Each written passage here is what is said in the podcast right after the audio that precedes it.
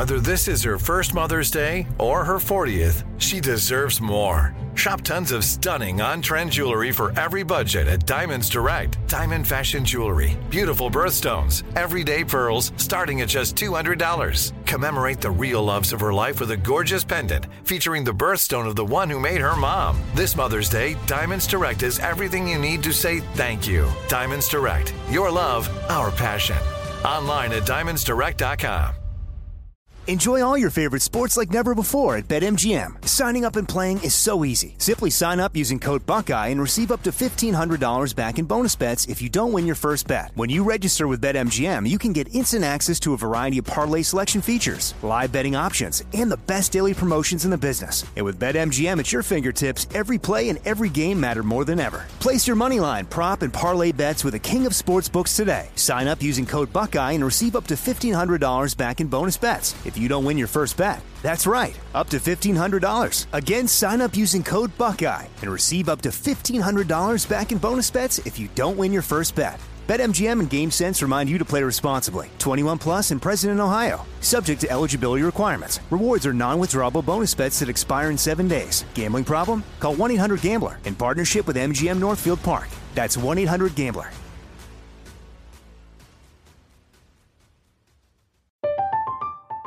I'm Katya Adler, host of The Global Story. Over the last 25 years, I've covered conflicts in the Middle East, political and economic crises in Europe, drug cartels in Mexico. Now I'm covering the stories behind the news all over the world in conversation with those who break it. Join me Monday to Friday to find out what's happening, why, and what it all means. Follow The Global Story from the BBC wherever you listen to podcasts. You know you've got a comeback in you. When you take the next step, you're going to make it count for your career, for your family, for your life. You can earn a degree you're proud of with Purdue Global. Purdue Global is backed by Purdue University, one of the nation's most respected and innovative public universities. This is your chance. This is your opportunity. This is your comeback. Purdue Global, Purdue's online university for working adults. Start your comeback today at purdueglobal.edu.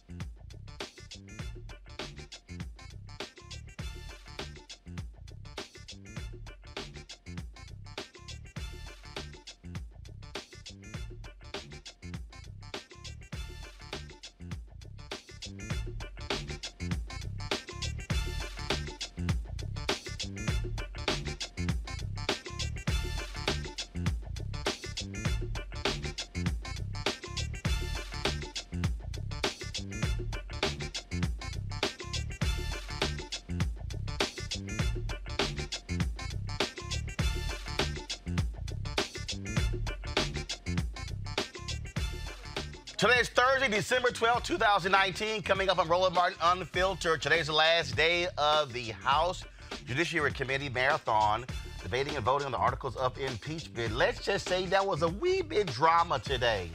And if you got a DUI in your past, you really shouldn't be talking about somebody else and a drug problem, Congressman Matt Gaetz.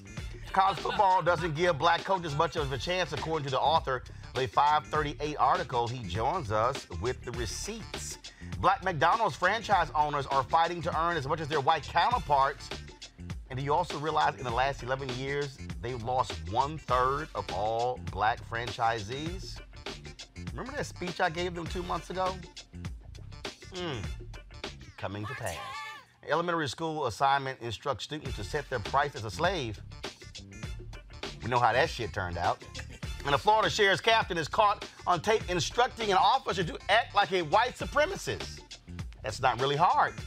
And as part of our Still Seeking Freedom series, we'll look at the impact of the Marcus Garvey movement. Folks, it's time to bring the funk. I'm Roland Martin Unfiltered. Let's go. He's got it. Whatever the he's on it. Whatever it is, he's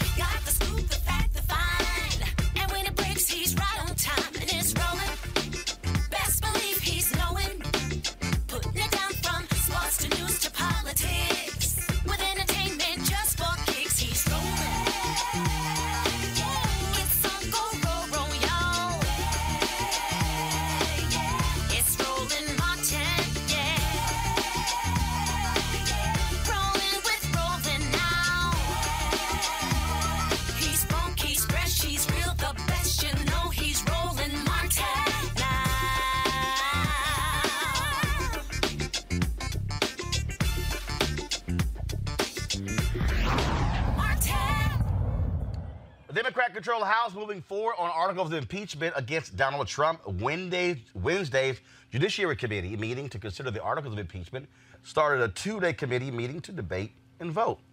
Of course, it was long and contentious, filled with drama and a bunch of Republican lies. Here are some of the highlights and lowlights. I believe that only in America can a little black girl, the daughter of a maid and a janitor growing up in the South in the 60s, have such an amazing opportunity. So, regardless of the spirited, sometimes painful political debates, no one can make me give up on America. You see, I believe in the promise of America because I've seen the promise of America. I come before you tonight as an American dream realized.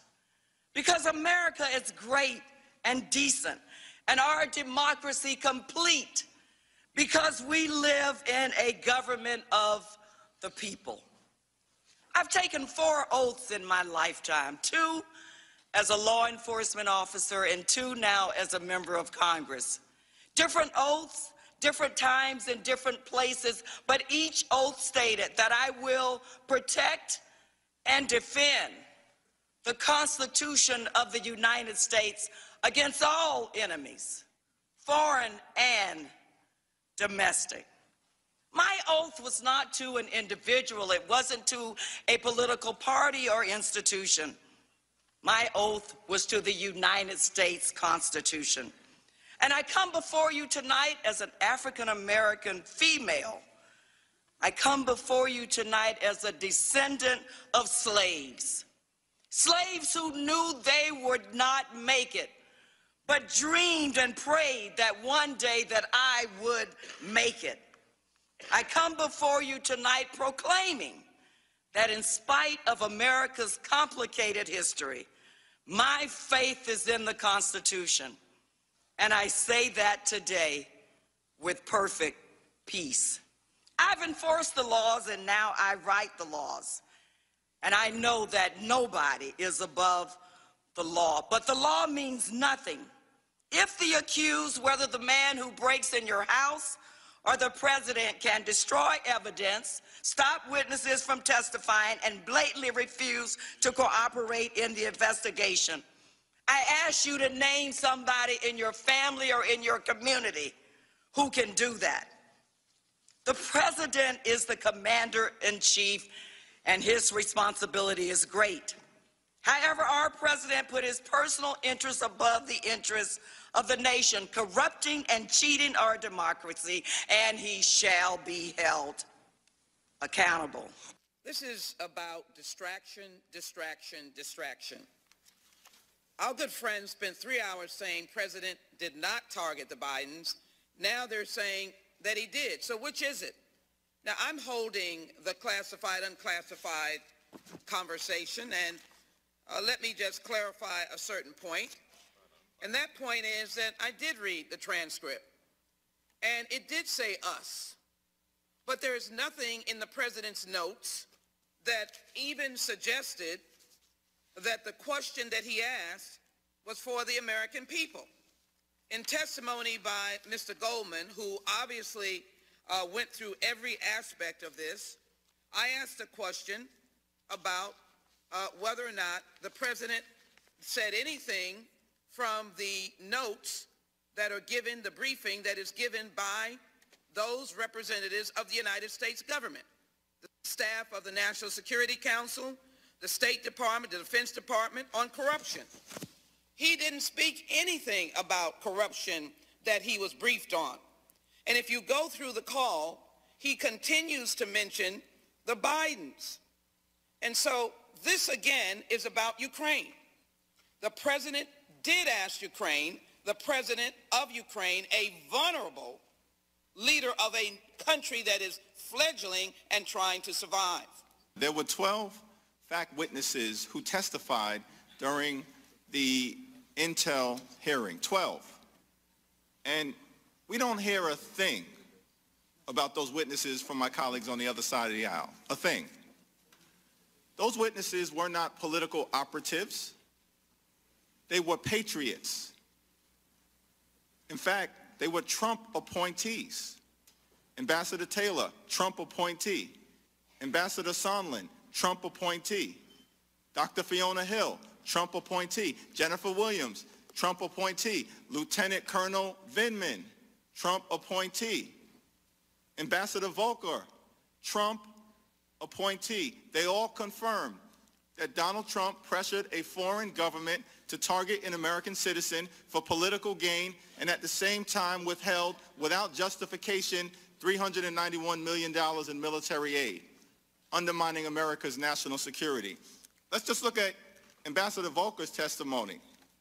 He testified about the issue of raising the 2016 elections of Vice President Biden, all these things that I consider to be conspiracy theories. What was his response? It was pretty simple. Quote, I think the allegations against Vice President, President Biden are self-serving and not credible. That's what this is all about. But it's a little. All right, folks. So now that was this uh, one moment that was uh, quite interesting. It's quite interesting. And that is when Congressman Matt Gaetz, uh, really one of the truly dumbest members of Congress. And when I say dumb, I mean, I'm talking about like dumb, dead ass doorknob, doorknob dumb is Matt Gaetz. Uh, and uh, I want to play for y'all. I'm trying to pull it up here. Uh, uh so, guys, uh, let me. Uh, I'm, I'm, having I'm having some issues here with the iPad connector. Uh, but uh, bring me the other connector, please. Uh, I'm gonna introduce my panel. I'm gonna play this here for y'all because it was just. I mean, first of all, it was just delicious when you had to deal with this per, deal with this fool. Joining us is Dr. Greg Carr, Chair, Department of Afro American Studies, Howard University. Pam Keith, former Florida congressional candidate, Democrat out of uh, Florida, and Dr. Julianne Malveaux, economist, president emerita, emerita uh, Bennett College. Uh, all right, let's see if I can go ahead and get this thing working because see, what y'all got to understand is these folks going to lie as best they can for Donald Trump. I mean, when I say lie, I mean, they, they just going to make up stuff. And then they love trashing everybody else. I mean, trashing everybody else, but it's not working. Bring me another connector, please. Uh, now, the one over here. Uh, they, they love trashing everybody else, but they can't handle the fact that we have a thug in the White House. Let me say this again. We have a thug in the White House. Donald Trump is a thug. Donald Trump will say and do whatever in order to win. Let's just be real clear with that. It doesn't matter. See, when you talk about where we stand in this country uh, in terms of how do you hold this man accountable, um, you have to impeach him because otherwise he will do worse. And let me tell you something. Even after they impeach him, he gonna do something else illegal, which means they might have to impeach him again. again. That's Donald Trump. And so his supporters can sit here and they can say, oh, oh, no, well, you know, this is not right and it's fair. But the reality is, these people do not care. There's nothing called a norm or a boundary. Nothing. For them, this is simple. You do whatever you can, you get away with it, which is what he did when he ran his real estate company, which is what he did when he lied on his forms when it came to getting the casino in New Jersey. It's what he has done when he has lied about his golf courses uh, in Ireland and golf courses here, how he's maintained two separate books. ProPublica has broken those things out. This is a man who has lied repeatedly. That's Donald Trump. But again, when you have these really dumb members of Congress, and Pam was from Florida, and this is embarrassing, because see, here's the problem for me. I'm from Texas, and the Wow. second dumbest member of Congress is Congressman Louis Gohmert of Texas as well. But y'all, here's this fool Matt Gaetz. I mean, just dumbass. Watch this. And I don't want to make light of anybody's substance abuse issues. I know the president's working real hard to solve those throughout the country, but it's a little hard to believe that Burisma hired Hunter Biden to resolve their international disputes when he could not resolve his own dispute with Hertz rental car over leaving, leaving cocaine and a crack pipe in the car. Again, not saying you know, not casting any judgment on any challenges someone goes through in their personal life, but it is just hard to believe that this was the guy wandering through homeless encampments buying crack that was worth $86,000 a month to Burisma Holding. I would say that uh, the pot calling the kettle black is not something that we should do. I don't know.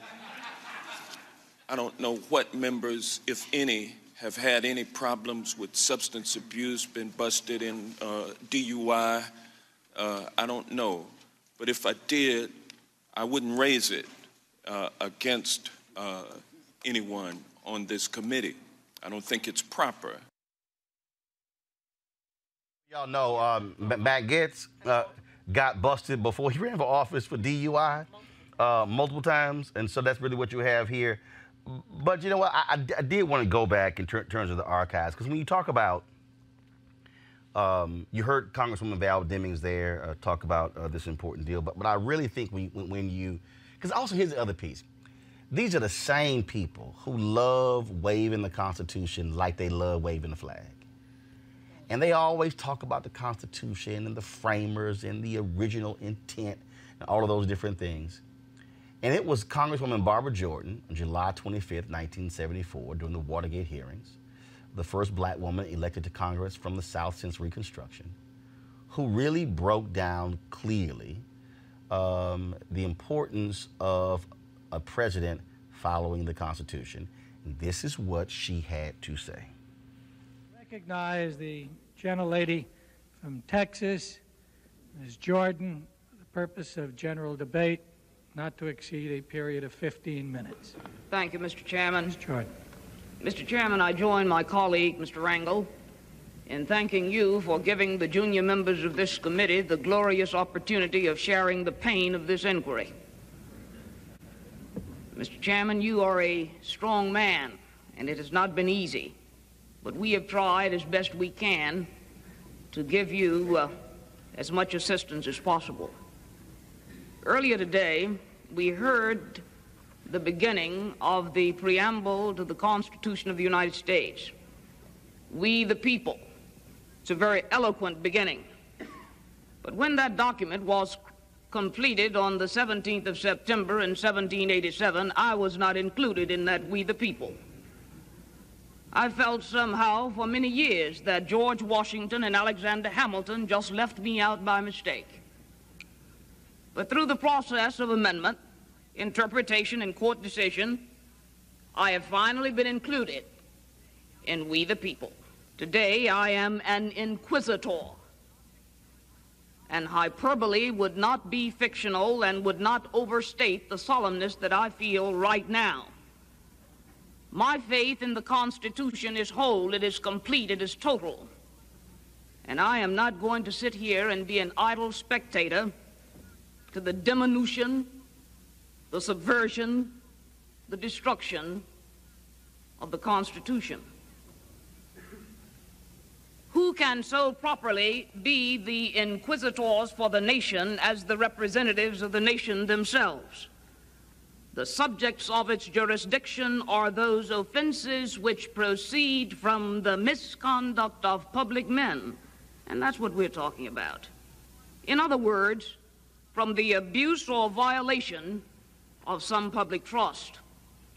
It is wrong, I suggest, it is a misreading of the Constitution for any member here to assert that for a member to vote for an article of impeachment means that that member must be convinced that the president should be removed from office. The Constitution doesn't say that. The powers relating to impeachment are an essential check in the hands of the body, the legislature, against and upon the encroachments of the executive. The division between the two branches of the legislature, the House and the Senate, assigning to the one the right to accuse and to the other the right to judge. The framers of this Constitution were very astute. They did not make the accusers and the judges and the judges the same person. We know the nature of impeachment. We've been talking about it a while now.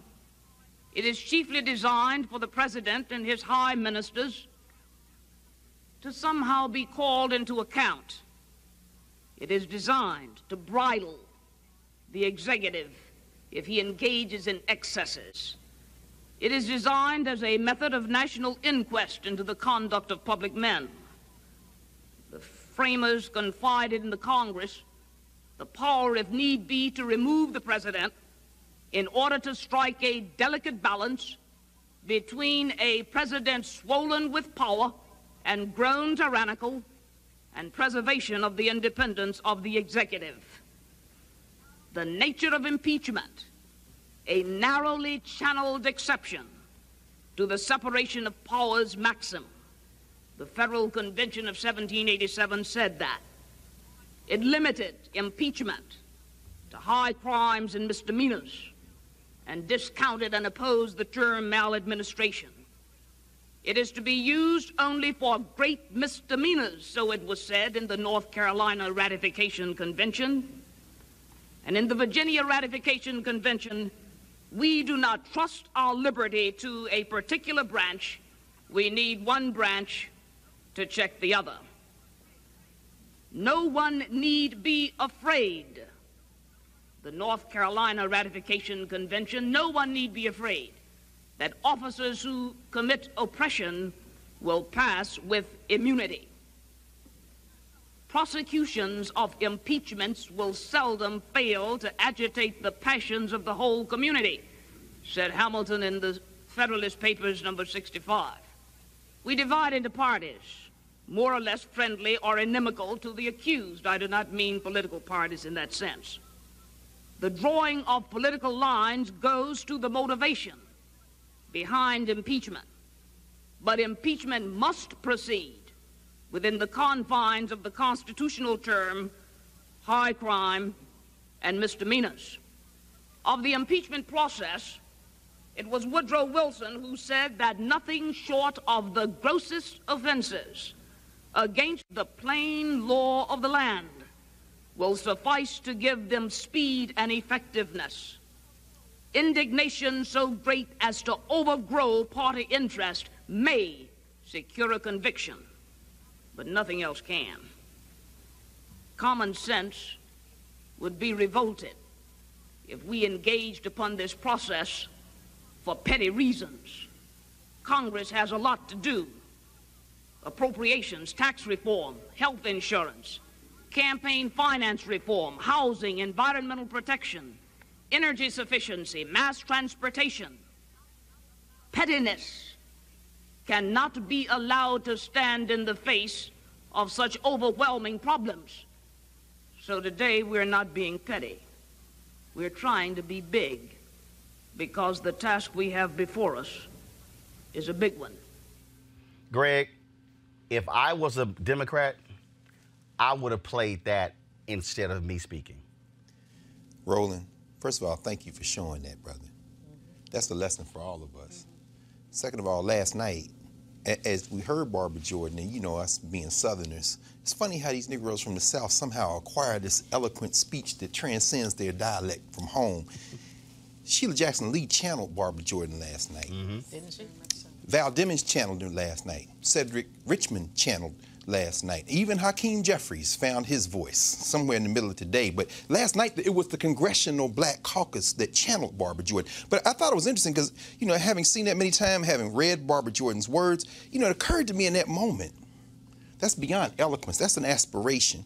But I don't think, I just again, I don't think that had we been included, had Native Americans, people of African descent, and women of all backgrounds been included at the beginning of this settler project we call the United States, I don't think that we would be here today with this possibility to perfect it. Why? Because it required white elite men thinking they were talking to no one other than each other to be comfortable enough to try to aspire to something that transcended. Now, why do I say that's important in 2019? As we go through Barbara Jordan, 20 years later to Bill Clinton, 25 years later to where we are now, we are in a moment now where these white men have decided that they're going to choose their whiteness over this national experiment. And what we've been witnessing today and yesterday is that the Democratic Party and the Judicial Committee, but especially the Congressional Black Caucus, and, and a week ago to this day, Hank, Hank, you know, Brother Johnson was sitting right there, right here on this set. They have drawn a line that Gohmert and Jordan and this fool Gaetz and all them have decided we know this is a lie, but we choose our whiteness over the principles that Barbara Jordan laid out. And we are, be, we are willing to let this whole thing collapse before we will let this whiteness go. And that's what's really on trial today. And Pam, that is the thing that I have laid out to people that what the Republican Party is doing. They see they're standing on a railroad track and they see that train coming and it's moving fast. And this, when you look at the fact that the Senate today confirmed a man who his own colleagues called lazy, called inept to the federal bench for life. They want to maintain this power. They, they know that Donald Trump is their last shot. That, that's what's really going on here. Mm-hmm. If their deal is, look, they can say whatever they want they privately. And I've heard what they said privately about him. Mm-hmm. But what they're really saying is, look, he is the best shot we got mm-hmm. to maintain a largely white federal bench. 90% of 88% of his federal appointments have been white men. Only one black, I don't think any of them black, uh, a very few women. That's their goal. Absolutely. Absolutely. But you also got to think about it, you know, just the real, the reality of the demographics. And I want to break it down to you in this very simple way. I am a Gen Xer, and you know that there are people a little bit older than me, or baby boomers, right? Um, but as we sit here today, baby boomers trend six points more Democratic than Republican. Gen Xers trend 11 points more Democratic than Republican. Millennials trend 16 points more Democratic than Republican. And of course, Gen Z, those people are just now turning 18, haven't actually been measured statistically. But it's probably 20 plus. 20 plus, right. So so what's happening is that the, I think the GOP is coming to, to an understanding that they just don't have ideas that are going to appeal going into the future. And because they don't have ideas that appeal, they're not going to win elections. They're not going to win elections, then they're going to lose the control and the power. And that is power over taxation, that's power over the judiciary. So there's really, there, there's a, a nexus that's being created between the absence absolute greed of those who have been in power and who have great wealth and don't want to see that lose, and white supremacy. That notion that the power has to be maintained. This is this was always supposed to be a white country, and we are nice enough when you shame us bad enough to hand out rights to the other people as we see fit when we feel comfortable about it. And the dynamic that has shifted, especially with the drive of young people, is to wrest from them the notion that they sit on a pile of rights that they give to others. Rather, they think, uh-uh, these rights are ours to begin with, and we're not asking you for nothing. That is an entirely new dynamic, and that's why it's changing Ju- so dramatically. Julianne, as Pam was talking, my man Howard Bryant, uh, one of the uh, top sports writers, he literally just tweeted this. Go to my iPad. He said, as long as liberalism supports racial inclusion, conservatives will have the advantage until the voting demographics overwhelm them. Look to early 20th century Boston as an example. The Irish finally won the polls, but the Brahmins still control the money. Mm. That is what we're seeing here. Mm. Point blank. Oh, yeah. I mean, we live in a system of predatory capitalism. And these folks have attempted to keep their capitalism and to basically exploit other people. And the fact that they've controlled the judiciary means that any kind of challenges uh, to regulation, to all these other things, will be rebuffed. So we've seen under this man uh, just basically devastation of the environment, EPA regulations being turned back. We've seen the voter suppression that has often been uh, accepted. We've seen the rollback of the rights of women. We've seen, um, in terms of labor, the rollback in terms of rights of labor. We've seen a redefinition of a number of things. We've seen um, Betsy devoid, um, devoid of good sense, that is, um, basically dealing with the student loan crisis in ways that are deleterious to students, and they basically support the for-profit colleges that are bogus colleges. This is all being buttressed by courts that are unfriendly to the people. And so when you talk about it, I think about South Africa sometimes. The people got the vote, but they didn't get control of the money. You go back to look at Atlanta when Mayor Jackson was mayor. People got the vote, but they didn't get the money. And that's really where we are now. People, we can vote, but we're not going to get the money. And because they have the money, they can actually buy the vote. So the Citizens United uh, decision, which will not be overturned with this court, is a decision that said you can buy the vote. So, you know, what we saw today, I was glued to the television and cracking up at some point because if you elect a clown, expect a circus. And basically, we saw the circus. Let the sideshow begin. Um, hurry, hurry. you know, Step right on in. but you know, because these the, the Republicans are determined not to deal with the truth. Right. They have not dealt with the facts. They have clowned. They have overtalked people, and and the Congressional Black Caucus has been on top of their game. Every single one of them. Uh, Sheila Jackson Lee, as you said, channeling Barbara Jordan.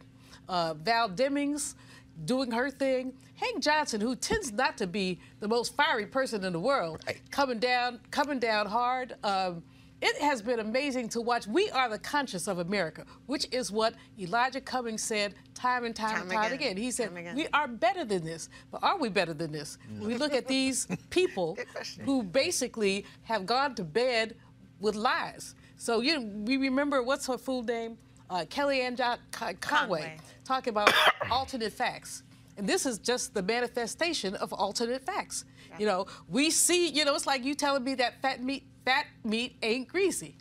you know? And, and wh- while the, the, the grease is sitting around your mouth. Right. you know, this is what we have going on. These people are sitting there lying and it's okay. Right. And every single one of them is lying because they want to maintain power, not because they want to maintain integrity. Uh, it was very interesting as I was looking at, um, again, listening to Barbara Jordan uh, when she talked about uh, maladministration. So then I come across this uh, tweet from Bernice King uh, when she uh, tweeted uh, her father talking about being maladjusted. Uh, Mm. Henry, go to my iPad. Oh, yeah.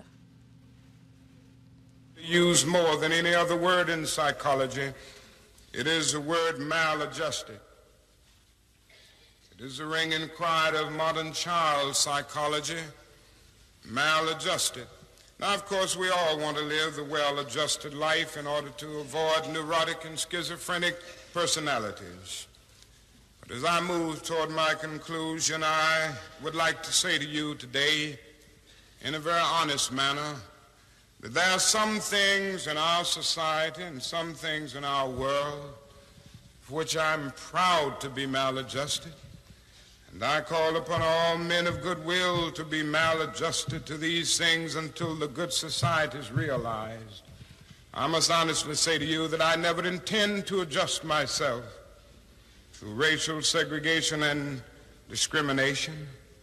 I never intend to adjust myself to religious bigotry. I never intend to adjust myself to economic conditions that will take necessities from the many to give luxuries to the few and leave millions of God's children smothering in an airtight cage of poverty in the midst of an affluent society. What we have seen, and the reason that that is so important is because what Republicans today want us to do is to accept this Trump BS as normal.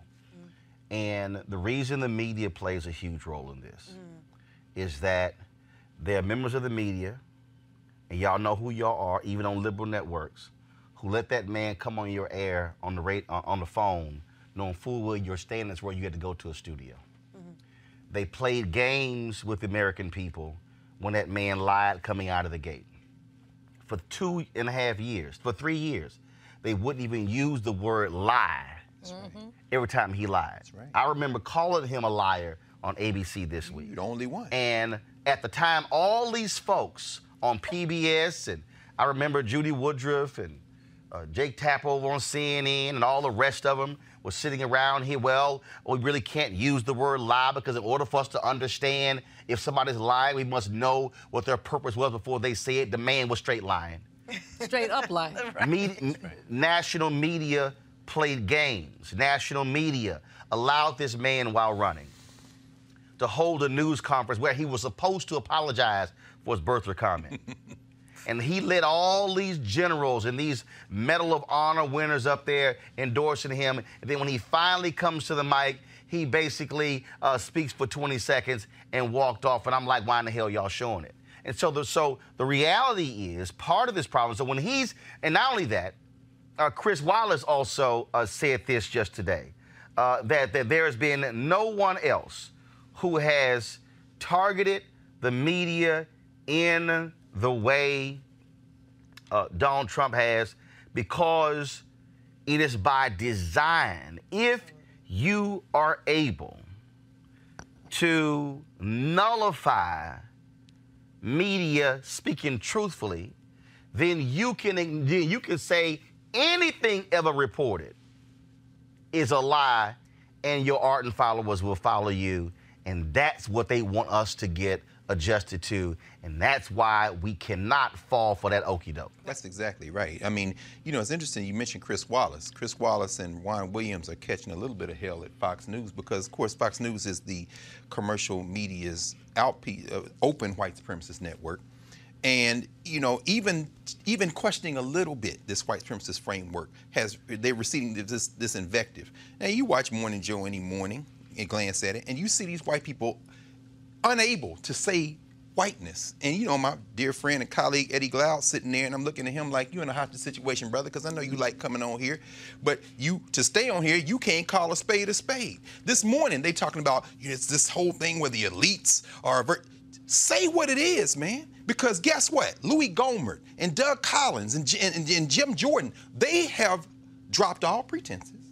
They're not trying to speak to us. They are talking to their hillbilly, clay eating, know nothing crowd. and as you have said, they have hijacked the federal judiciary. The 50th member, as you said, just got appointed to the federal bench to the circuit court. They've replaced one fifth of the federal judiciary, including two stolen Supreme Court seats. As you said, they are playing the long game now. They are not talking to us. And so I guess the last thing I would say is that this project has the very real possibility now of disintegrating. Yes. Because, and I'm not talking about the whole country. I'm talking because in Atlanta or in Illinois, where this city just said, you know, we're going to deal with this reparations issue, it's going to now revert to the local areas where this fight is going to take place. But in terms of a national experiment, this white mass media that would not say that he's lying, as you did on TV One, or you did anytime you were on ABC, and it took him years to catch up. I think probably uh, Lawrence O'Donnell was probably the first one to follow your lead because he too believes in this experiment. They now have normalized this thing so more difficult that now Trump is attacking them. Right. When he jumps on this young uh, Greta Thunberg, Mm-hmm. when his wife, who is a purebred joke, whose papers were not uh, Birther. legal, exactly, Birther.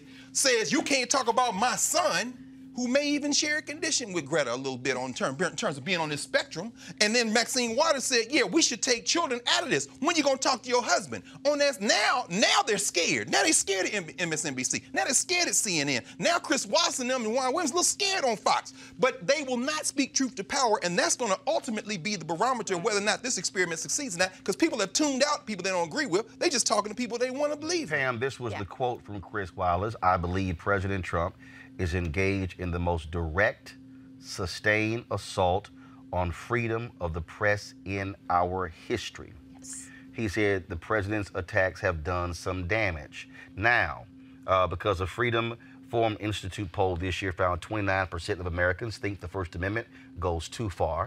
77% say fake news is a serious threat to our democracy. Now, here's the other thing. Uh, there's an election happening right, uh, the first of all, uh, hap- that, that is taking place today in the UK. Based upon the um, uh, uh, projections right now, the conservatives are likely going to maintain the majority. This is what Ezra Klein of Vox uh, tweeted uh, about uh, an hour ago. Go to my iPad. He said, I'm not going to pretend to be enough of a UK politics expert to draw granular conclusions here. But if Tories can win after the hell they put the country through, Trump and Republicans can win despite the corruption and incompetence of the past three years. Now, let me pick among, I want you to speak to this because I want to pick up the point that Greg just said. When he talked about when you watch Morning Joe, uh-huh. when you talk about when you watch CNN's New Day, when you watch these, they're the Jim Jordans of the world mm-hmm. are speaking to these white rural folks. Mm-hmm. But these white progressives mm-hmm. and also these white conservatives mm-hmm. i- are speak and also are speaking to these white independents who are saying, yeah, sure Trump has said these things, but guess what? Your 401k is doing great. Mm-hmm. And so, what's going to be an argument that they're going to make? And in fact, I saw it on one of the front pages yesterday when I was at the museum, which is closing uh, at the end of the year. It was one of the front pages, and they essentially said, uh, it was a quote from one of these Republicans. How could you even impeach somebody when the, when the economy is just going Right. so well? Right. We need to understand that the white folks Greg talk Greg talking about, they will overlook the lies Right. Well, and all of this because it's about their pocketbook. It is. Well, first of all, I, I will take issue and say that I, I don't. I spend a lot of time with progressives. I don't know a whole lot of white progressives that are talking about 401ks. But I no, will. no, no. The white prog- see, see, here- see right here. The white progressives who you got to be scared of are the are the are the Silicon Valley folks. I wouldn't Bill call them Gates- progressives. No, no, no, no, no, no, no, no, no, no. Yes, they are. Yes, they are. Because here's the piece. Here's the piece.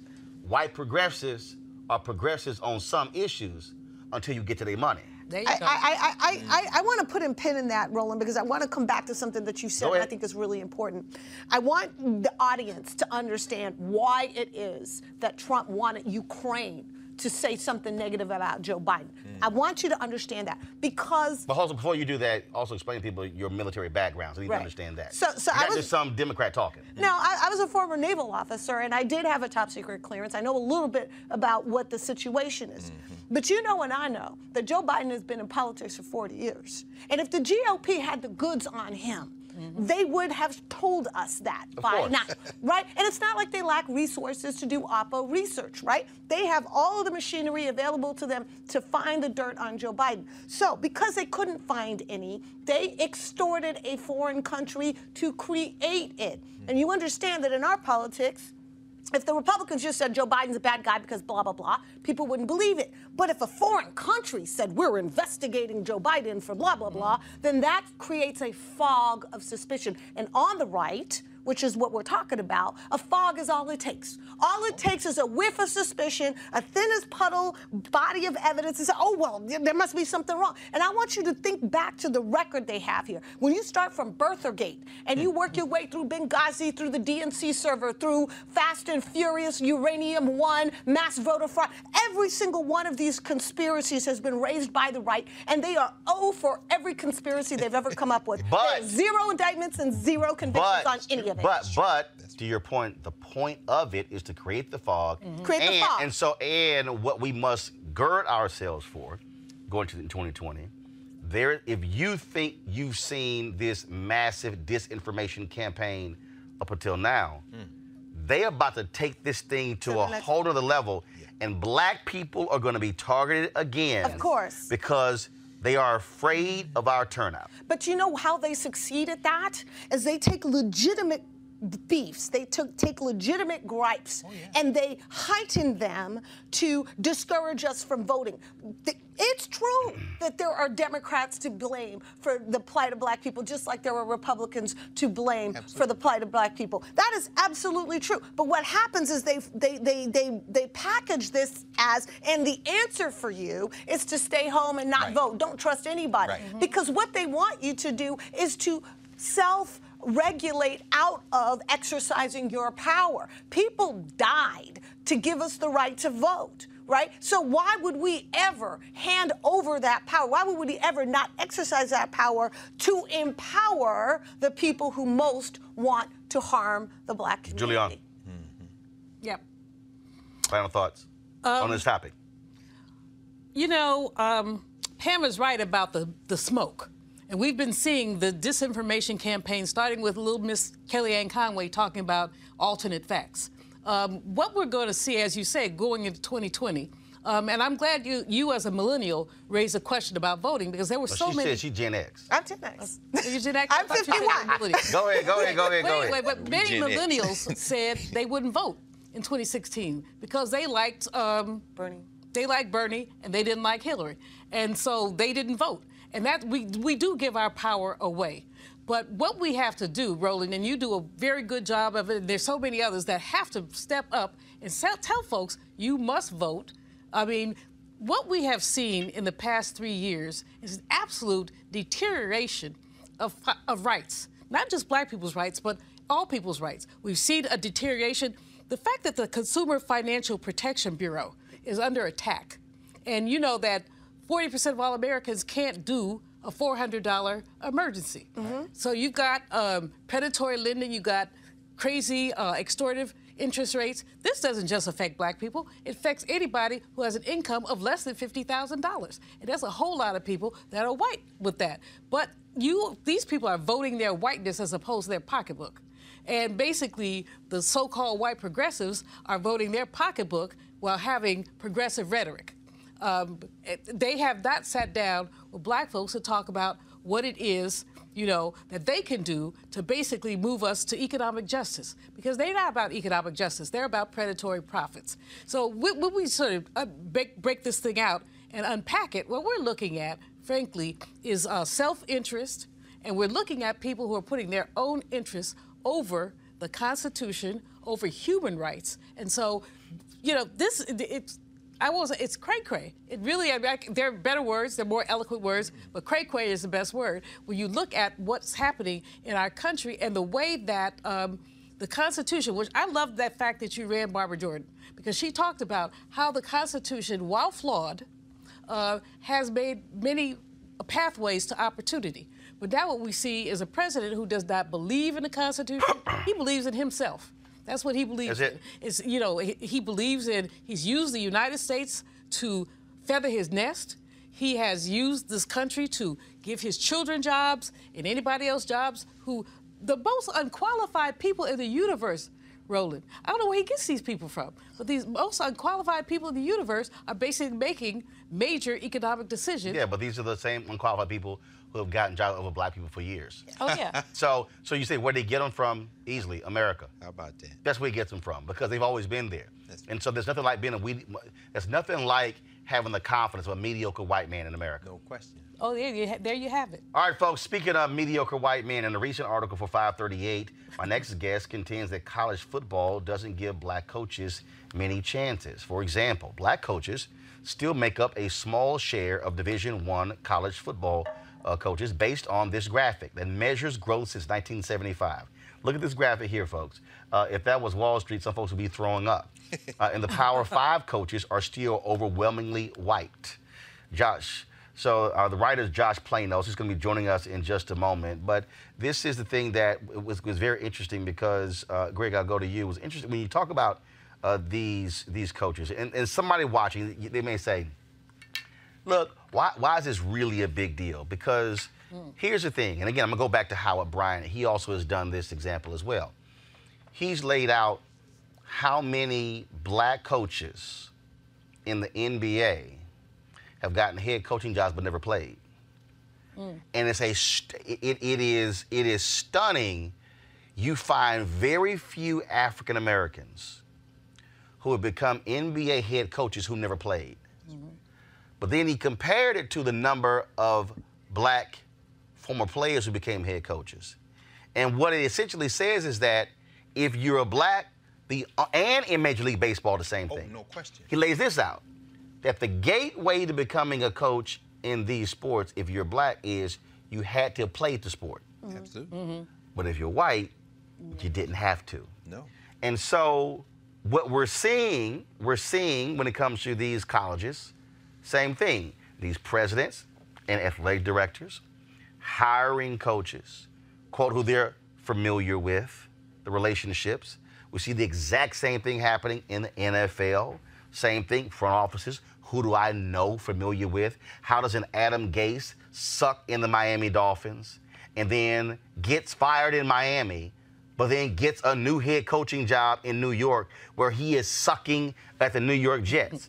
you, you, will not see a black head coach who absolutely sucks in one team and then in the next year get fired and get immediately hired by another team. And so, uh, Josh Planos, uh, you did a great breakdown. He joins us right now on the phone.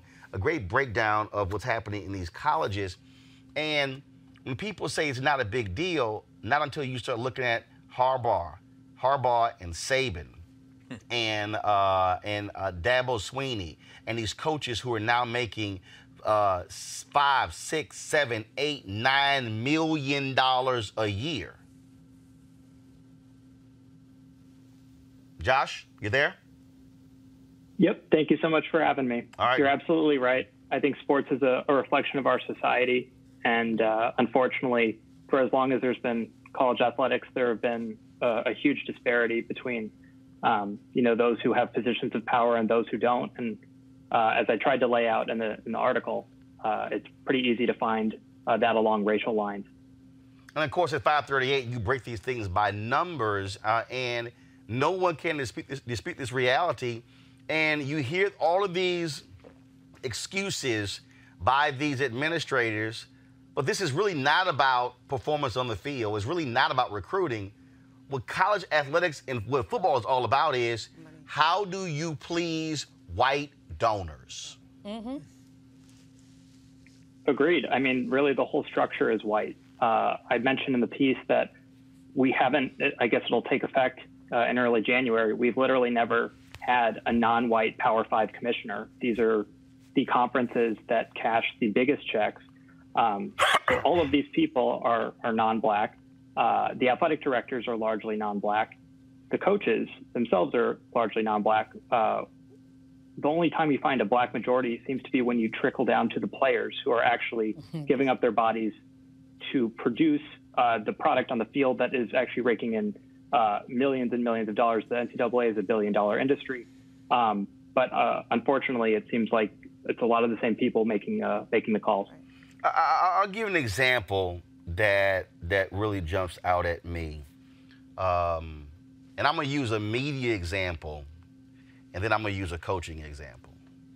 Um, Jeff Zucker becomes the executive producer of the Today Show at 25. Uh, Mark Shapiro becomes his major executive at ESPN in, in his 20s. Uh, I, I, I can name any number of white media executives who were 30 and 31 uh, who became EVPs and top executives and, and took over. Uh, I look at Lane Kiffin, who was just hired at Ole Miss as the head coach, who is 44 years old and already has his 5th major coaching position. Fifth, a guy who became the a head coach of the Oakland Raiders in his early 30s, gets fired because the head coach at uh, Tennessee, then leaves Tennessee to go to USC. Yes. And then after gets fired at USC, goes on the staff of Alabama under uh, Nick Saban, then gets hired at Florida Atlantic University. Now just got hired by Ole Miss.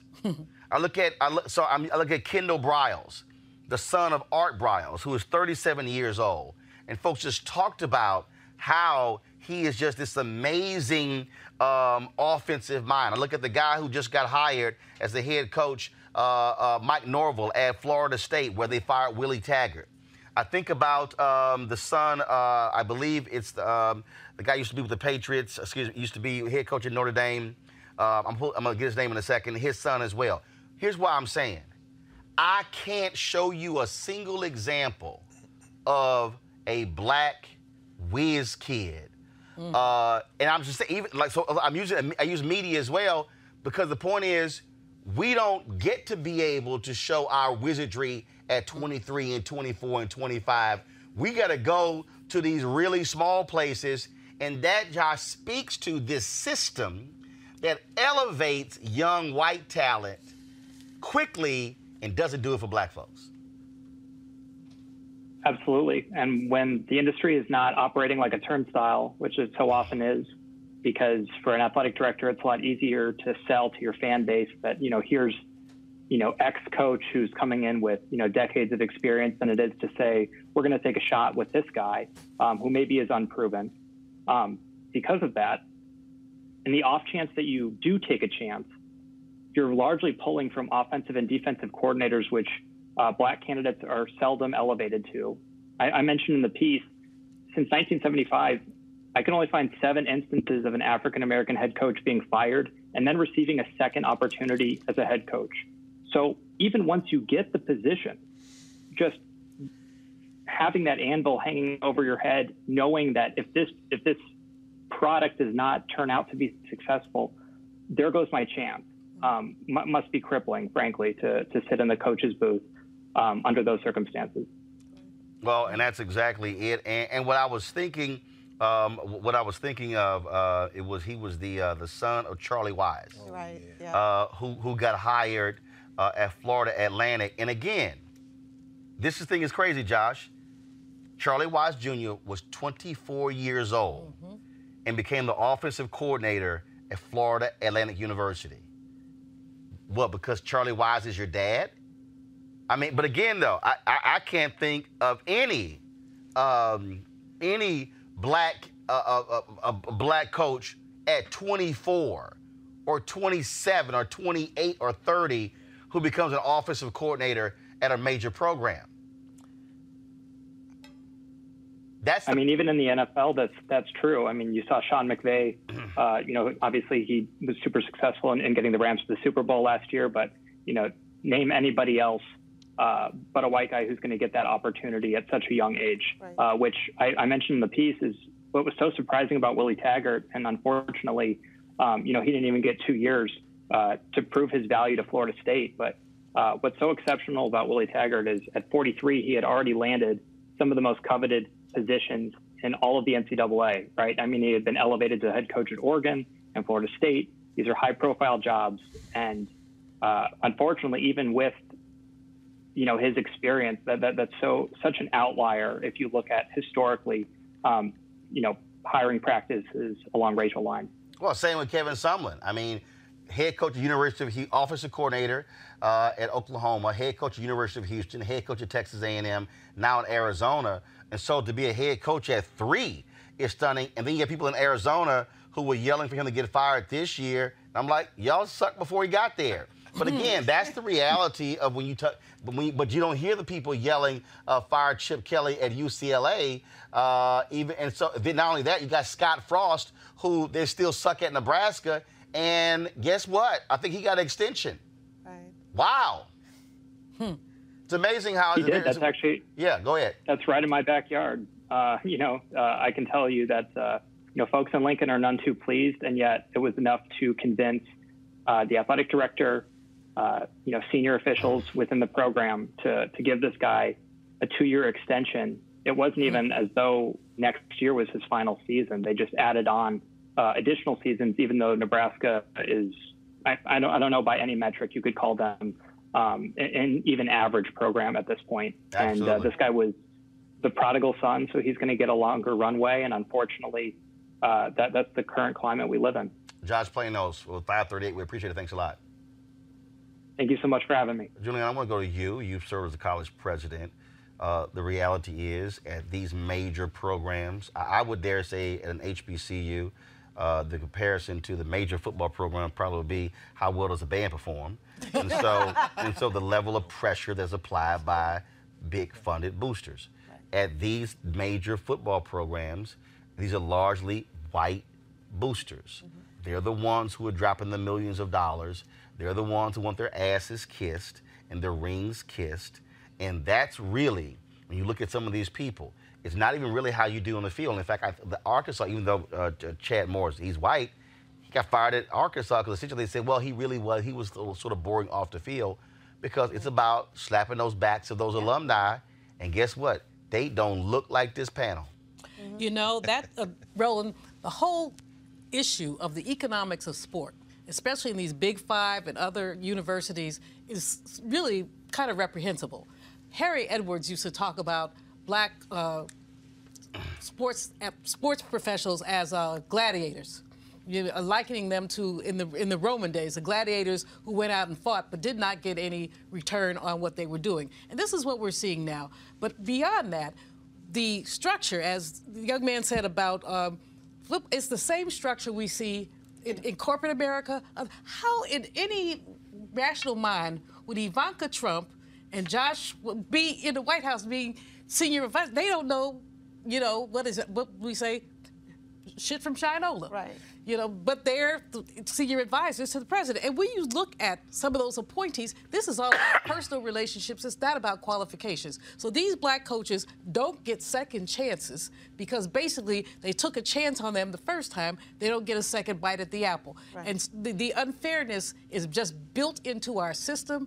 And you know, with the sports thing, it's even worse because these young men and women, the young brothers, uh, young sisters who are playing, they're not capitalizing on their numbers or anything else. This is why people are talking about paying these these athletes because they're not being able to capitalize on anything. But you know, when you see black folks on the field and white folks as coaches, you know there's something wrong. Right. And I think I think Julianne's point is so correct because in every facet of America, what we see is people who aren't who claim they're not racist, they're not sexist, but they can only deal with black people or deal with women when they're in subordinate positions. Yes. Right? The only dynamic that they're comfortable with is a superior subordinate relationship. And the minute that that, ind- that black person or that woman or that young person asserts themselves and says, hey, no, look at what I can do, then they're not viewed as being dynamic and the whippersnapper, the new hot thing. They're viewed as the threat. You know, and I think to some extent we see this even translating into our politics where you know, people are asking why why is Pete Buttigieg doing so badly in the black community, right? And I, and I think part of it is how many black people know that they know a brilliant, dynamic, intelligent, capable black person who would never ever be considered remotely viable for president of the United States at 34. I mean, people didn't think that, that Andrew Gillum should be the governor of Florida at that age, right? You know, so I think that, you know, we can say, yeah, Pete, Pete has a great resume. He, he appeals to a certain number of people, but I think everybody understands when he steps up and says, I think I can be president of the United States. He's making a statement about this country, too, which is that only he could step up at 34 and say, hey, I should be president of the United States. And I think that that is reflected, uh, as we say, in college and everywhere else. If somebody steps out, when I, as a black woman, stepped up and said, I think I should be a United States senator, what I was told is, that's not your lane. Right. Mm-hmm. That's not your lane. It's not for you. Greg, what we're dealing with here, Greg, thi- this this is the only way this changes. It's the only way it changes. The only way this changes is when the black labor force rises up. Agreed. That's it. That- that- like, so at the end of the day, until you have until you have the parents of four and five star players publicly say, where are your black offensive coordinators? Where are your black defensive coordinators? Don't just sit, because see, y'all, I, I look, I'm wearing my Texas A&M. I work for the athletic department at Texas A&M. Hmm. I'm telling you, at nearly every major program in America, do you know who the hottest recruiters are? It's typically a black coach who's either a running backs coach, of course, or a wide receivers coach. That's right. That's right. Well, Ron, it's interesting you say that, brother. Um, this is a plantation Yes. model. Sports, as you say, no different than corporate America, no question in politics. It's all a corporatism. And, and, and when I say a plantation model, I mean we have to study the plantation as a complex. It's very important to understand that black labor is being exploited, but also black intellect. My brother-in-law, Randy Fuller, who played for several teams in the NFL over about seven or eight years, including the pre-Tomlin Pittsburgh Steelers, he went to Tennessee State, my alma mater, where you just spoke. It's HBCU. In that transition from desegregation to uh, from segregation to desegregation, these white professional coaches would spend the summers with men like Joe Gilliam Sr., who was his mentor at Tennessee State, uh, or uh, Archie Cooley at Mississippi Valley, who coached Jerry Rice. Eddie would Robinson. Pick, yes, Eddie Robinson and Grambling. They would pick their brains. And then they would take that intellectual capital back to the league, but they would never hire these brothers. Right. Oh. So, so now what you see, what you've described it at A&M and all these plantation schools. I don't watch professional football known as college football for this very reason. You see those brothers on the sidelines because without those brothers, they don't get those blue chip recruits. But you see Nick State Saban stealing money from one of the poorest states in the country by the millions because they can count in a plantation economy on not just exploiting labor, but exploiting intellect. Finally, I'll say this. When we look at the women, you look at a Dawn Staley, for example, an all-world everything coming out of Dobbins High in North Philly, who coached at Temple, who then coached at Virginia, who's now at South Carolina. You see in the women's basketball arena, perhaps a willingness to have more black women coaching. But uh, as you said, if you're going to coach, that means you had to play. Right. So the last thing I will say is that I think this changes when we go back to our black institutions. Because I know as an academic at Howard, we cannot compete with Georgetown. We cannot compete with Maryland. And I'm talking about as academics because that athletic budget Right. allows those schools to then subsidize research for academics. So I have, we, we all know people, and, and I know you know, Doc, Jun, who would have loved to have been a Bennett with you. But UNC gives them a travel grant and then go around the world. And that's because those black bodies are playing basketball down there on Tobacco Road. And it translates into them then siphoning all of our intellectual capital. I think we have to turn from these plantation schools and go to our schools. And once we go to our schools, we can then begin to renegotiate this whole thing. And that's what scared the hell out of NC2A about that Rich Paul situation. Because see, LeBron and boys was like, we're going to control our labor now on the agent side. And it shook them so bad that they backed up off trying to Right. break Rich Paul because they realized if they Right. ever take that, if you ever start sending these, uh, I Try, trying to require agents to have a college degree. See, that's what I'm saying. And see, and in fact, I, I didn't want. And it was all because of Rich Paul. Brother, you- I know you speak to a lot of HBCU graduations. When you talk to young people, this is what I tell young young young people in particular. I'm not talking about college students. I'm talking about elementary school age students and middle school age. I said, all y'all want to go play basketball. All y'all want to go play football. Listen, somebody in here need to be the agent. And if you're the agent, when your boy gets ready to sign a deal, your girl get ready to sign a deal, you get 5%. This man, what's uh, Boras, Scott Boras, this week alone, Controls- this man has made almost all- $50 million just off of three week, signings. yes. I'm telling these young cats, sis, that's your boyfriend? No problem. Let him go to the league. You go to law school. Let's There you break go. this thing wide open. Well, in fact, there's a sister who I follow. Uh, she's a black female sports agent. And after uh, Boras negotiated the Gerrit Cole deal Yes. with the Yankees, she said, because she does NFL, she said, uh, I'm about to sign some baseball players because that's No that's the piece. Oh, let me say this right quick. Howard Bryant, since we can maybe this when Howard Bryant said about a month ago that Major League Baseball is the greatest exploiter of immigrant labor, all this Ooh, black labor yes. from the Caribbean, a third of Major League Baseball is black. But none of the front offices are black. The coaches are a little bit black. But Howard is making the point, and his sister is making the point.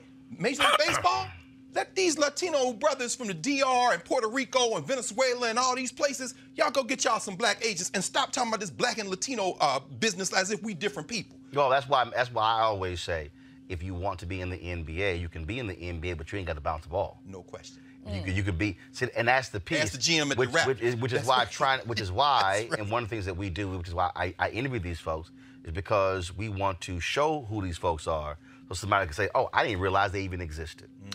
All right, folks, got to go to break. When we come back, we're going to talk about uh, Marcus Garvey and his Universal Negro Improvement Association as part of our uh, 1619 2019 uh, segment. Back on Roland Martin Unfiltered in a moment. You want to check out Roland Martin Unfiltered? YouTube.com forward slash Roland S. Martin. And subscribe to our YouTube channel. There's only one daily digital show out here that keeps it black and keep it real. It's Roland Martin Unfiltered. See that name right there? Roland Martin Unfiltered. Like, share, and subscribe to our YouTube channel. That's youtube.com forward slash Roland S. Martin. And don't forget to turn on your notifications so when we go live, you'll know it.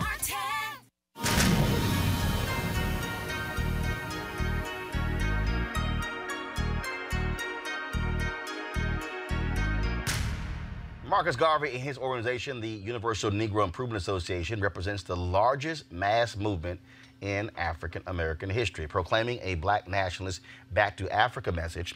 Garvey and the UNIA established 700 branches in 38 states by the early 1920s. While chapters existed in large urban areas such as New York, Chicago, LA, Garvey's message reached into small towns across the country as well. A film documenting his life and the impact he has had is in the works. Check this out.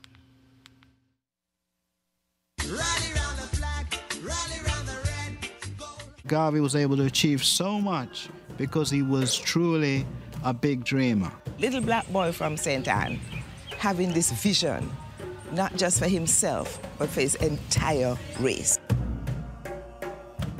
He gave the black community a sense of pride.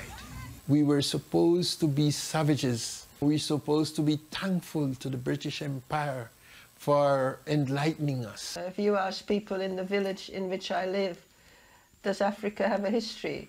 They'd laugh at you. At one level, I wish Garvey was back here campaigning, saying, Look, we have a history, we have a history, we're as good as you. In fact, we were way ahead of you. We go to school and we hear that Africans were slaves brought here.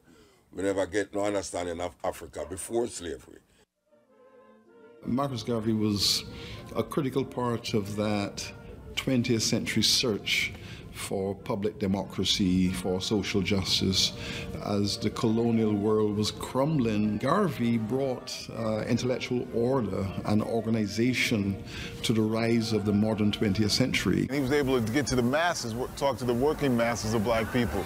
And that's why people were attracted to him. When we heard Marcus Garvey and whole Back to Africa movement, that was a missing link for us because we just couldn't find a connection at the time as far as our liberty in England as black youths in Britain. Marcus Garvey was the Barack Obama of his day.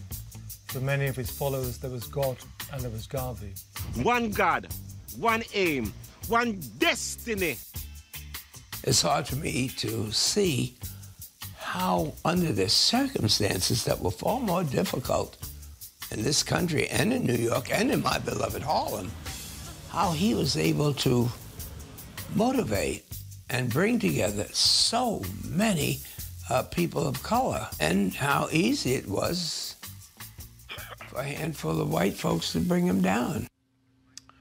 As part of our continuing series, Still Seeking Freedom, we're talking with the filmmaker of the documentary, Roy Anderson. Roy, how you doing? Very good. Uh, thanks for having me on the show, Roland. So one of the things that we've often talked about uh, in previous segments of this, uh, Julianne has talked about this when it comes to lynching, is that the real threat that Marcus Garvey represented to this country was because he focused on black folks having financial independence. And that has always represented the greatest threat to white America when black folks start talking about money. Well, he came up here and upset the status quo. You know, it's not only white folks that were um, uh, upset at what he was talking about, but his fellow black Americans as well, too. And why is that? Because so, so from from your research, um, why is that? Well, here it is. I mean, a man uh, from um, a country boy, as they would say, from Jamaica, um, an immigrant, you know, comes to this country. All of a sudden, you know, he's giving these um, these black folks hope. You know, folks who um, came from the South. Um, you got uh, other immigrants that are um, that settled um, in New York. You know, W.B. Du Bois and all those other folks. I mean, they were on the scene. You know, they were preaching a message. But I think um, what Garvey did, he just appealed to that inner inner appeal uh, among the black folks because he just stepped on the scene and said, uh, before it was even popular, black is beautiful. So he coined this term, the new Negro.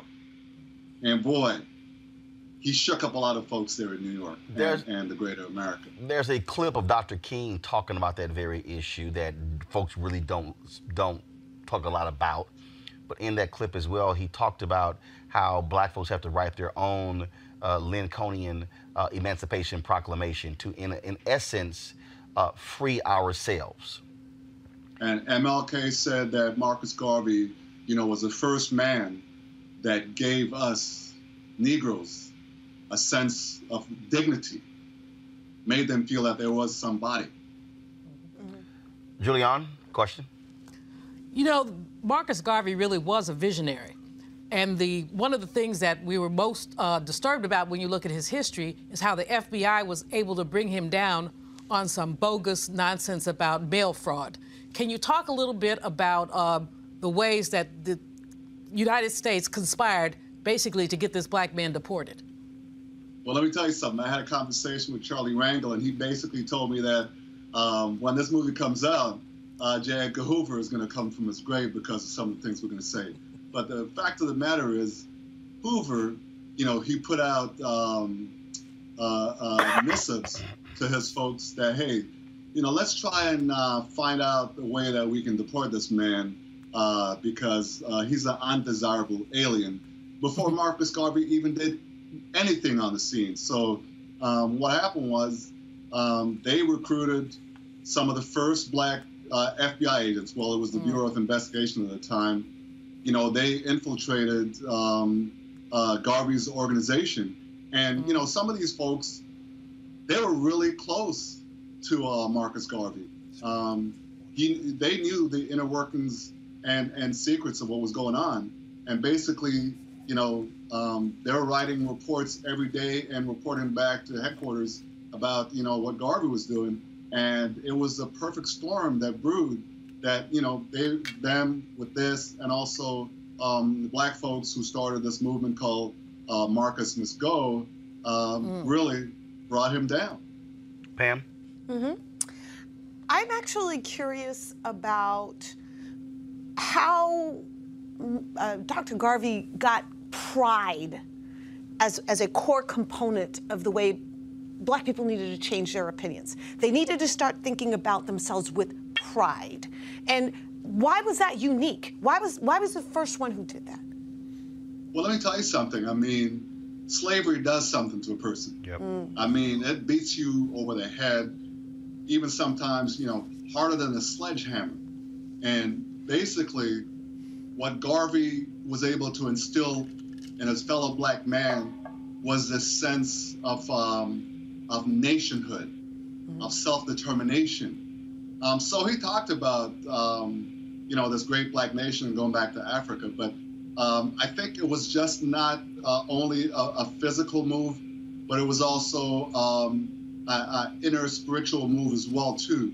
Uh, you know, his whole life, his whole life was consumed with this thing called African redemption. In Garvey's lifetime, you know, basically there weren't many um, redemptive narratives um, about the continent of Africa. Uh, there was a land of savages. Later on, um, we come to find out, well, based on what we see on TV, that you know Tarzan really reigned over the jungle with all these natives. But Garvey sought to change that. Greg? It's good to see you, Brother Roy. Um, I'm looking at that poster behind you in, in the first, that Queen Nanny documentary you did, one of your er, uh, earlier documentaries, a brilliant piece, brother. And I, I was tempted Thank to you. ask, oh, yes, of course, tempted to ask you about women in the Garvey movement, Amy Jacques, Amy Ashwood Garvey. But you know, since we have limited time, and you know, Roland started this series in the wake of this New York Times 1619 project, but m- more importantly, to say that we're not just going to talk about America. So I guess my question really is is, is is is asking you, looking at the trailer, anticipating the documentary, looking at so many Africans from outside the United States, but understanding that Garvey's movement, the largest movement in Black mass movement in history, all, all most of its chapters were here in the United States, Africans in the United States. How do you expand this conversation, 1619 and now still seeking freedom, to help our people understand through your work that blackness is not confined to where you're born, but it's in fact an international piece. Garvey never set, never set foot on the African continent. We've got this uh, American descendants of slavery movement going on now. People saying, well, these are immigrants. But how does your documentary help us understand that whether you're from the Caribbean, from Latin America, from Africa, here in the United States, that we are indeed all one people? Well, uh, the, you know, when you define that term Pan Africanism, that that that um, involves the whole of the diaspora. You know, um, whether you're in America, you know, whether you're in the West Indies, the Caribbean, whether you're in Africa. You know, Marcus Garvey's message was global. He wasn't just, you know, he felt that um, he couldn't just um, stay in Jamaica and get that message across. So he came to America during the height of um, the Harlem Renaissance, did what he did in this um, country. And then a- after he was deported, he went to England because he said to really make a difference, you got to be, um, you got to go to the motherland, not the physical motherland, but um, England was a colonial empire. So he was able to spread his message, and he had this beautiful uh, piece called The Negro World, which during his time, you would have you would be delivering those um, uh, papers at your own peril because you could be jailed for those in in, in, in um, certain countries. But um, I mean, he influenced um, so many. Uh, uh, I mean, um, in his lifetime, and even more so um, since he passed away in 1940. When can when documentary going to be released? Uh, we're hoping by the fall of um, 2020, and we're just hoping for support. It, this is self-funded, and if you would indulge me, we're just hoping that folks can go to our website www.garveythemovie.com. Um, we're, we're accepting contributions. Uh, any you know uh, amount will help. This is self-funded, and this is something definitely that Garvey would want. GarveyTheMovie.com. Thank you. All right, Roy Anderson, we appreciate it. Thanks a lot. Thank you so much. All right, folks. Um, an elementary school assignment has landed a Missouri teacher on administrative leave and it has the NAACP calling for a formal apology.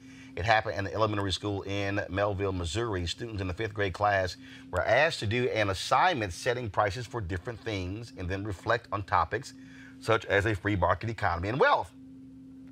The students set prices for 12 different things. And the last item the students were asked to set a price for was quite different from the first. You own a plantation or farm and therefore need more workers. You begin to get involved in the slave trade industry and have slaves work on your farm. Your product to trade is slaves. Set your price for a slave. These could be worth a lot. Well, to our two educators on the panel, what the hell? Well, all I got to say, is sweet little baby Jesus, that woman should not be put on administrative leave. Haha, in part, should be fired. I mean, this is ridiculous. We've seen so many cases, Roland, in the past couple of years of people diminishing the impact of enslavement. There was one school where they had the black children uh, play like slaves and the white children were the masses. I mean, our nation needs a total re-education, but even more than that, these folks, as insensitive as they are, they should be told, if you do this, you up out of here. And not only are you up out of here, but you will not teach at another school again. It's just, it's absurd to me that the societal ignorance about enslavement and the ways that, yeah, I'm sure this was a young white woman who didn't her behind from a hole in the wall. I'm, I'm, I'm sure of that. But see, Doc, I would say this is a tough one for me. I'll be quite honest with you. And Roland, I, I think about uh, our our friend and woman you've had on the airways many times, Jane Elliott. I wonder what she would say about this. And I say that because as a curriculum writer and as a teacher, you know, we understand that in 1861, when the Civil War jumped off in this country, the bodies of black children, women and men, were worth more, just the bodies, just our bodies, were worth more than all the money in the banks Yes. and all the real property in this country. So when I read through the lesson, and you say it was the last question, but the questions were like, well, you're in New England and the, and the ground is not good, so you got to sell codfish, or you're a whaler and you've got to deal, you got to set a price for oil. And so when you come to this, you can't tell the story of the political economy of this country without the wealth that was generated on the backs of black bodies, particularly after 1808 when you see the domestic enslavement. Mm-hmm. Women were basically ATMs. Every baby, that's how Thomas Jefferson got out of debt after he died in Monticello. So I guess I'm reading this lesson and I'm saying, this is a great lesson because it's going to be disturbing. In other words, I don't want to deal with it. No, no, no. If you don't deal with this, you understand Wall Street. You don't understand predatory lending, that hyper capitalism you're talking about. So I was asking myself what- how you do it. I- I, don't know. But though. what you're laying out, though, that has to be the intent from the outset. That's right. That's right. See, that's part of that's see that that, No, that, right. that to me is part of the issue when these come up.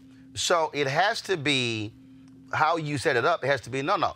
You can't talk about how the insurance companies in the mm-hmm. north that's right became major financial players That's right. without you dealing with what were they insuring. That's exactly right.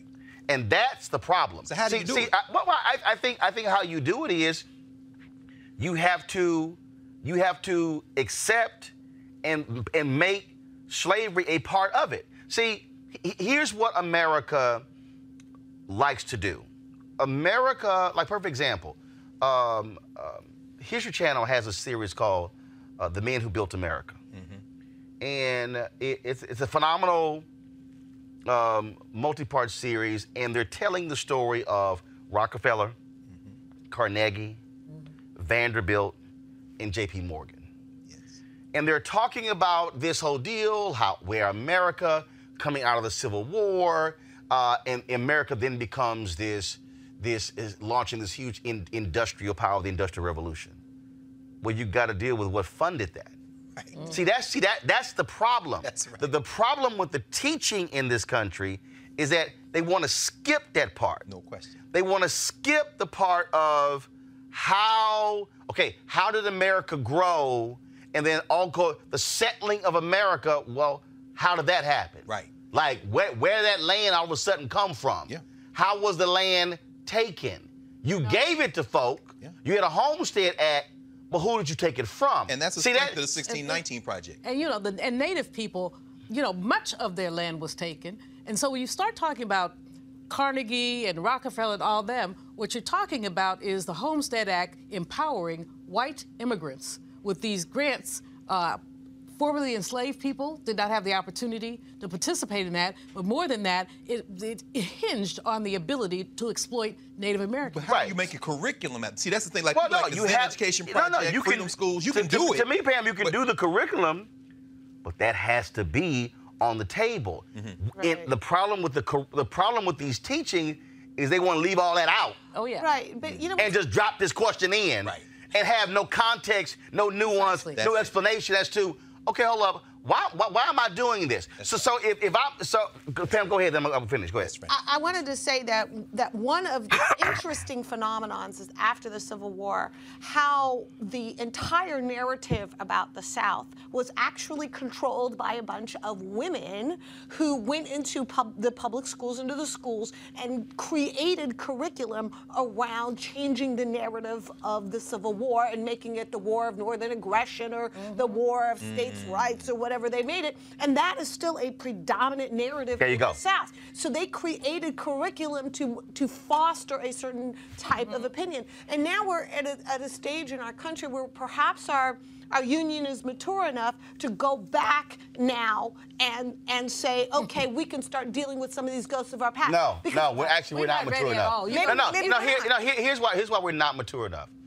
The reason we're not mature enough is because we have not crossed the racial threshold. That's true. The- the- the- the- this is the- the- the- here's a piece.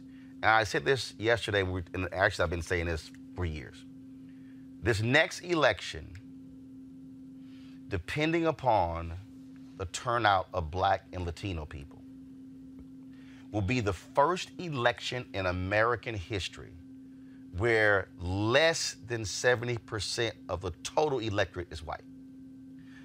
See, what happens is we, we, and this is where mainstream media plays its role. We have these conversations on television, and we talk about the power of the black vote and the power of the Latino vote.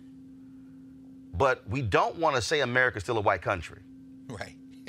when in this last election, 71 to 72 percent of the total electorate was white.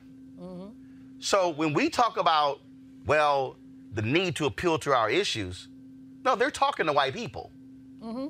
because the total electorate. And so the reckoning, using one, one of the books of my man uh, Randall Robinson, Robinson yeah. is when you hit that threshold. Right. And so it begins to change. And see, and that's and that's actually what the fear is. Mm-hmm. See, of course. The, I, I talked about that train earlier. So when you talk about the demographics, so the reckoning, because now we are the byproducts of the people who they never wanted to read.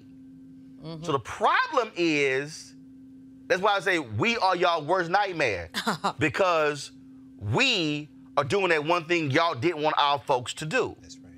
And that is to read. So the problem is mm-hmm. you and you and you and me with this platform, when I was on CNN for six years, I was saying stuff. They what in the hell? see, that's why. See, that's why the the good Lord has had mercy on uh, the public school system because I ain't have no kids. Your nieces are doing the good. Because I'm letting you know. What's it? we raised my nieces on and off, but I'm talking about right. if they were in my house right. from the beginning. Right. See, I would be it'd be like, uh, Mr. Martin. Um, Here you come again. We're having some issues because uh, your son or your daughter is not fully accepting of what is being taught. And I would probably then say, well, what did you teach him? And I'd probably mm-hmm. say, well, that shit's a lie. and so they doing exactly what I told them to do. And that's the real piece right there, Pam. That the reckoning, so the threshold has to be crossed to where when we begin to ascend to power, in significant places. Then that happens. That's why I keep telling y'all stop listening to these dumbasses who say don't vote. There's a re. Let me just unpack this real quick. Mm. How did Republicans? There was a time in Texas where Democrats controlled every statewide seat. John Tower in 1984 mm. became the first became the first Republican elected statewide in Texas since Reconstruction. When the Republican Party really began to try to gain a foothold, do you know what they first took over? The State Board of Education. There you go. Because the State Board of Education controlled the textbooks. Mm-hmm. There are only three states in America that dominate textbooks for the other 47 Texas, California, and the state of New York because of the number of textbooks they buy. Right. So they understand if you change a narrative. So Pam, your point when they came in changing those curriculum, that was the whole point. Not the Civil War, the War of Northern Aggression. We talked about the other day when Nikki Haley talked about in South Carolina. Oh, yeah. When they had the 100th anniversary dealing with the Civil War, they did not want to call it that. The historian, who was the only historian on the panel, said they want they changed it to something else. That is all by design. Mm-hmm. So they don't want they don't want to use those terms. And so, what we have to do, we have to resist that and call it what it TIE is and say, no, no, no, no, no. To that point, you can't have these discussions about what, Amer- what made America great if you want to ignore, yes, the those reality. black bodies is capital. You know, Roland. And that's the, pro- and, and, so I'm, I'm going to go back to you, Julianne, because I'm going to go back to what I said to the brother during the Marcus Garvey film which is also why Coretta Scott King said they killed my Martin. Mm-hmm. Which is also why it's hard for people, even black people, like, yo, why are you creating your own show? Because huh. America, and I keep telling y'all, Come on, brother. which is what I said in Indianapolis, the state of black America, uh, when I said, if you ask black people what are the five top issues in our community, and money is not in the top five. It's what the conversation John Hope Bryant and I had as well. Is when you start dealing with the money. Mm-hmm. That's when Amer- when white Americans start shaking in their boots. Absolutely. Julianne, then Pam. I would just would uh, implore people who are watching this to run for boards of education in cities and in states because they do make dis- decisions about curricula. That's what They let make us rewrite curriculum in Philadelphia. Oh, a look, black but school not but not just curriculum. When you run for the school board, school's gonna always be built. So now you control the bond contracts. right. Precisely. Now you control who gets the software contracts, the IT contracts. The people out there who hate me for supporting charter schools. You know why I support charter schools? Because guess what? We in control of all of the resources. School buses. We ain't got to ask somebody. That see, it, that's the piece that keeps. Mm-hmm. So again, so to, so when people like some of y'all can be waiting for Congress to pass the bill for reparations. That's fine. There's a way to take the money Mm-hmm. right now. When you say running for a school board, how do you raise? If you raise, y'all, this is no lie. 20 plus years, I'm gonna let you talk, Pam, but guys, 20 plus years ago, I tried to get Black Enterprise to do a story, and it, it is the most frustrating thing for me when you see something and then other people don't want to listen. And I don't care what y'all say. And the two brothers I was talking to, y'all know who you are. 20 plus years ago, I was had a conversation with Black Enterprise, and I said, y'all need to do an article on the economics of school board races. How, if black people raise 25,000, we could literally win five seats out of nine on a school board. Mm-hmm. And now you control the economics. I was trying to get them out of them damn small, you know, you know, how to open your business. I'm like, no, no, this is how you can talk about money to mm-hmm. black people. And Pam, that's also the piece. So we want to sit here and say, how can we raise, how can we help Kamala Harris raise $20 million to stay in the race? No, no, no. You could literally take 50 grand and take over an entire school board, and now you control the curriculum, and now you control the contracts. But that's really what we're dealing with. Go ahead. Right. When I traveled to South Africa and Brazil, one of the things that I noticed about the black communities in those countries is that they did not necessarily have this sense of black cohesion, right? Because in Africa, you're Zulu or you're Xhosa. In Brazil, you're just mulatto, uh, anywhere on the spectrum of black. But in this country, because the white community said if you're one drop black, you're black, then we also had a community of interest of which we were been able to organize. And so quite frankly, a black person from Mattapan, Massachusetts or Oakland, California could walk across each other on the street in Louisiana, give a nod, and we all know what we're talking about. Hmm. That is actually our greatest strength. Hmm. And so what we have, what you're talking about makes so much sense when you think about what, how few votes actually win hmm. local and municipal uh, elections. And so if we were to use our collective vote, we could run so many things. But the thing is, and this is as a former candidate, I find that black people hold black elected officials and candidates to much higher standards than they hold white candidates Oh, to. Uh, because they don't want you to walk to come to them and say, I expect your support because I'm black too. So now I not only have to, because, you know, uh, and rightly so, perhaps, but now you have to be exceptional. And I think that that is the greatest disservice that we as black people do to each other, is that we demand an exceptionality around the people who serve us, who who uh, are elected Mhm. officials, or people who are pastors. That's a whatever. whole other show right That's there. a show. Well, that's I a mean, show because if but you, that's you the ran for Senate, right? you ran for Senate, and so it's not only black people, but black women are held to a much higher standard. Mm-hmm. And I mean, black people are held to a high standard. I ran for office in 1984, so a lifetime ago. And I remember one, one sister actually sending me an email that said, I came outside and I didn't have a slip on. Um, So why they have? I mean, and I'm just thinking about Roy. Like I say, Roy's documentary. He didn't get a chance to talk about Amy Ashwood and Amy Jacques Garvey because Amy, Mm-hmm. Amy Ashwood Garvey co-founded UNIA with her husband at the time. Right. It gets but, no credit. But but the standard, right? But the standard. I'm thinking about these black women in the UNIA. Their most powerful document was their most powerful thing they contributed was probably talking about the black press, the Negro World. They started a women's page in the Negro World. Ida B. Wells wrote in in, in, in the mm-hmm. Negro World. But I'm saying all this relative to curriculum and what you're talking about in terms of economic control, wrong for this reason. That message in that newspaper, which caused them, if they caught you in the Negro World in South Africa, if they caught you in the, in the Nigerian protectorate, you could literally be put in jail mm-hmm. because they understood that once you change the minds of our Precisely. people, they will control the resources. So when you see, and they thought Garvey was crazy, but here we are with Roland Martin Unfiltered. Why do you support a platform like this? Because there's somebody now who didn't know anything we've been talking about for the last 90 minutes who's writing something down. And when you said exceptionality and expectations, I think our people expected more from you, more from you, more from our candidates, because it has been that form of absurd expectation that has produced a Barbara Jordan. Um, uh, uh, that has produced a, a Marcus and Mosiah Garvey or Amy Jacques, Jacques Garvey or Roland Martin. In other words, we do have to exceed expectations. Our people expect us to be beyond excellent. But the other side of that coin is if you have that expectation, you better put your behind out here and pull this lever, And- put this and- money right. on the table. And what hap- you are the rest of it. And what happens is we demand that from black folks, but we accept white mediocrity. There it Yes. is. And that's, really That's the issue really- there, that's- which which is the exact same thing that there. Look, they, I'm telling you right, there are some there are some mediocre white folks on TV. Hmm. Who are, first of all, Tucker Carlson is one of the most mediocre white boys you ever see in your life. That's a compliment. And I'm just letting y'all know right. And, Dumb and- as a box. and they, That's- yeah, and they hold they hold him up as being this amazingly talented. No. Let me tell y'all something. He's had failed shows on multiple networks and keep getting shows because the system is designed that way.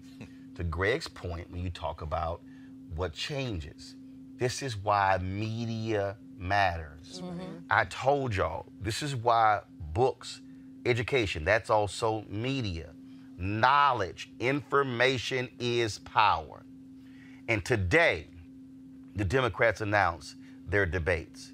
And in February, when the Congressional Black Caucus holds their debate in Charleston, South Carolina, hmm. steps away from where black folks were sold, CBS is going to have the debate. Nothing against CBS. Susan Zirinsky and uh, first of all, CBS has the, has the highest ra- ranked black woman out of any media company out there, uh, and that's my girl uh, uh, Kim. She's she's the number two there.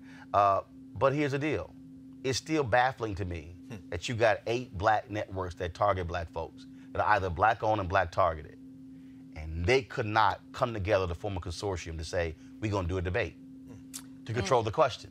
See, information they have it. I do want to make a point here, though, that's very important to understand about our politics.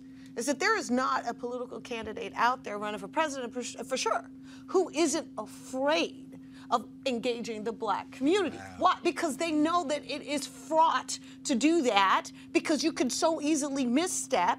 Um, and we have sort of this cancel culture on social media. People are deathly afraid of saying the wrong thing, getting the video that they said something about, but whatever. And so the way that they deal with that is to simply sidestep addressing black issues altogether. The toxicity of our current politics means that if you say, I'm going to listen to the issues of black women or young black boys in jail or girls who are being raped and, and, and subject to much higher uh, um, ju- uh, criminal and, and, and, and discipline in school.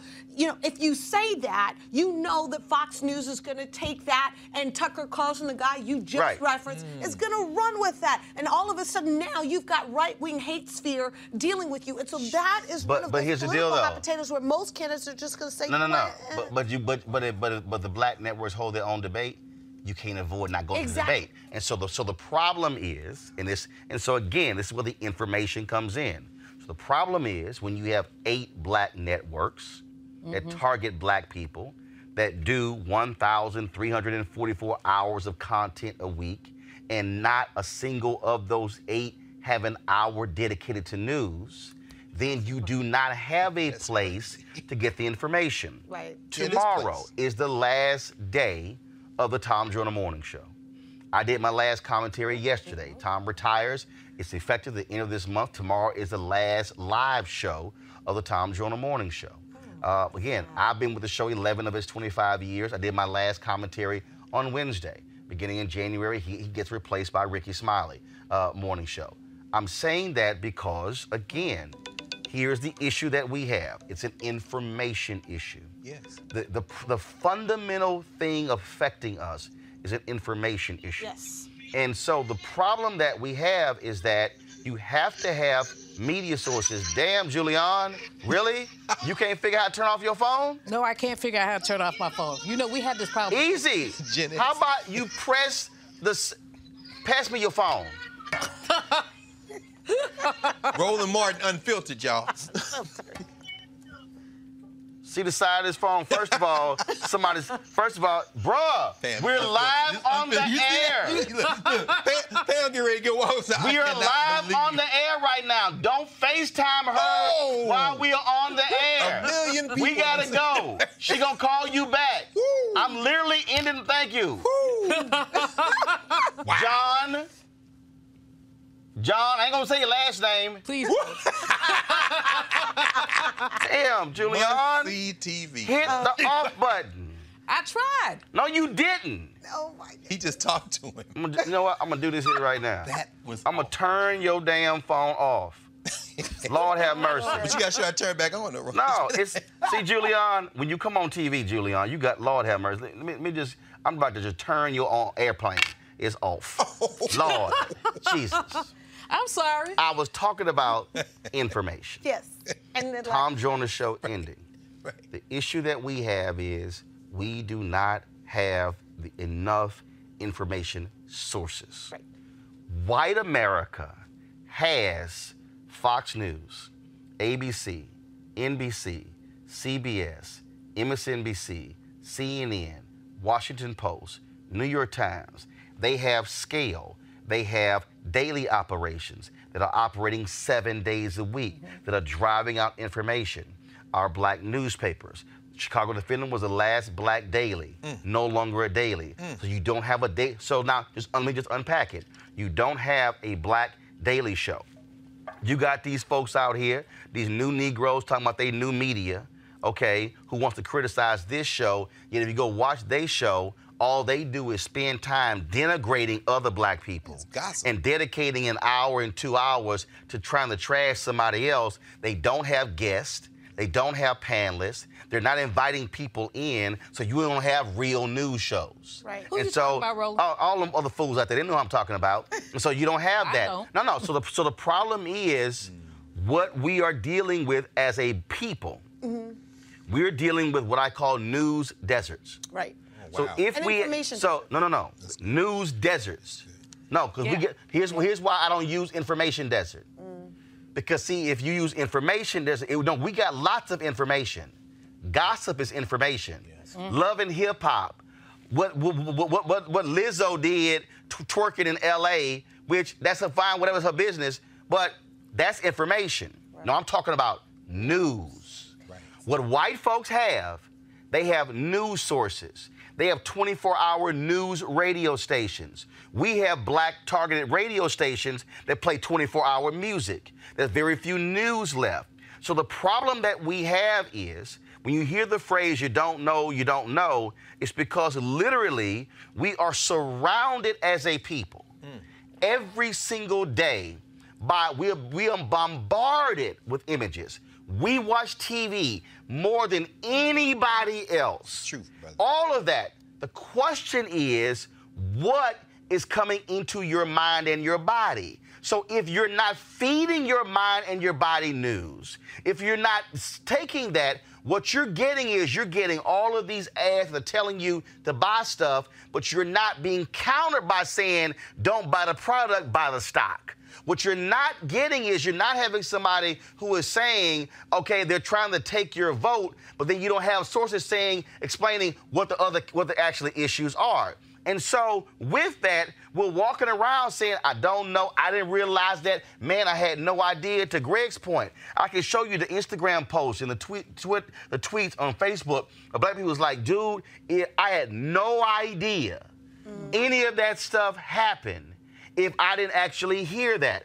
People were saying, oh my goodness, uh, what I learned from you in the last 11 years on Tom Joyner, I had no idea. So when these things leave, so when an ebony craters, see, I'm about to unpack this, y'all, even first. When an ebony craters, so all of that that was built up over 65 years under John H. Johnson, now craters. Tragedy, bro. And all of a sudden, what happens? You take essence, it's still here. But what's the content what's being produced? And who owns What's the it? Is it no? It's black owned. Rick No. Oh. Dennis owns No, it. what's the but content? the issue is That's right. how, what's what's what's the what's the balance between beauty and hair tips Rolling.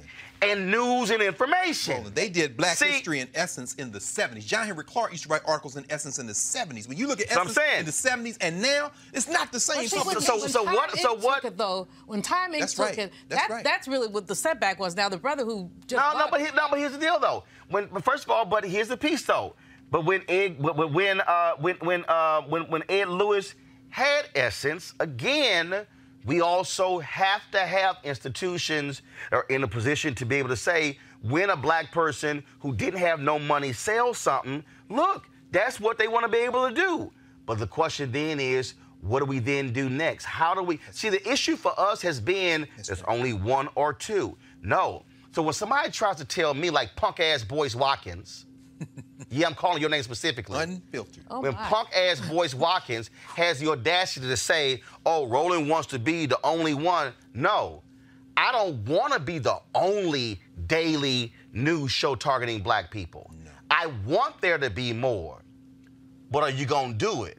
And having a show don't mean you turn your YouTube camera on Oops. and just talk the whole time. Oh, Lord. No. Are you gonna go out and cover the news? Are you gonna go to the voting roll, to the voting locations on voting day and talk to the people? Are you gonna take the cameras and travel? In a week, I'm going to Ghana. I've already hired a crew down in Ghana to come back and produce a two-hour special on the year of return. Hmm. See, that's what I'm talking about. So the real issue here is how are we developing and creating more of these institutions so it's not just one. So when somebody decides to retire, we can pass the baton. And that's what's really going on here. And so I need black people to understand hmm. our failure moving forward hmm. is that we are moving forward. We're going to cross that threshold and we're going to have fewer media products mm-hmm.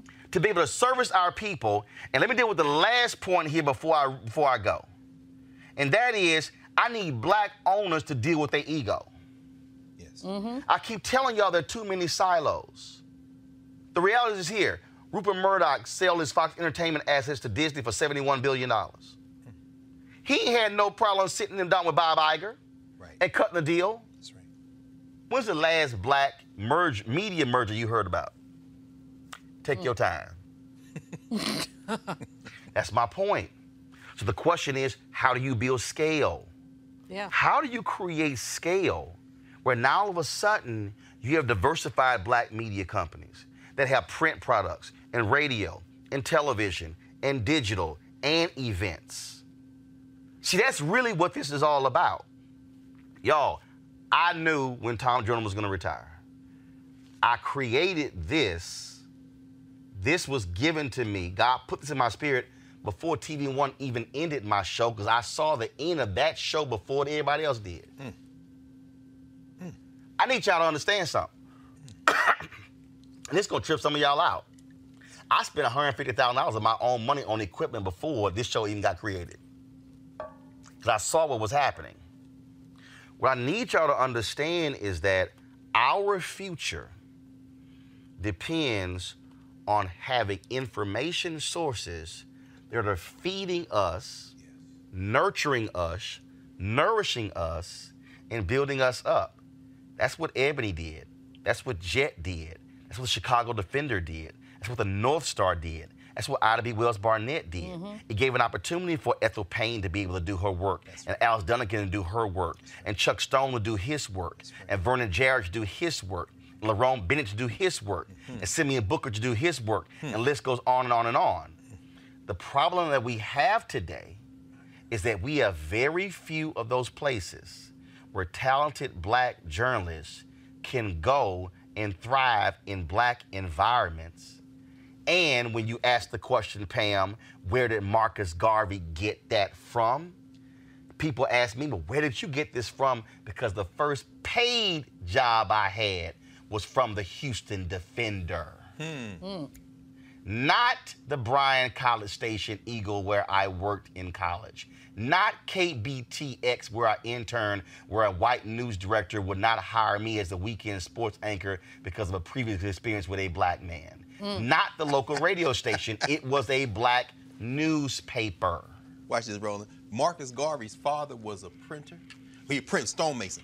Garvey apprenticed as a printer. He started as a journalist as a teenager, and when he left Jamaica, came through Costa Rica and Panama, he went to London, and his first job as a journalist was on the African Times and Orient Review, a black-owned newspaper, and that's where the Negro That's came from. where it comes from because when I worked for a black newspaper, the woman who owned it was a black woman, and I saw black person running a media company who had the power to talk to members of Congress and the president and the governor and the mayor and folks. That's how this works.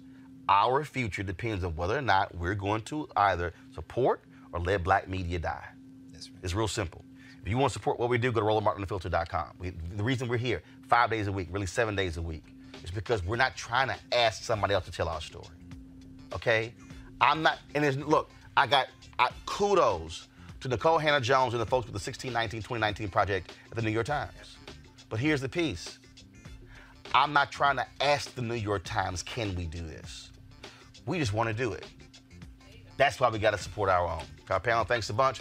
RolandMartinUnfiltered.com. Go support us, PayPal, Cash App, uh, as well as Square. I'll see you guys tomorrow from Dallas, where I'll be, of course, doing the Q&A with Spike Lee on Saturday. So I'll be in Big D tomorrow. Holla!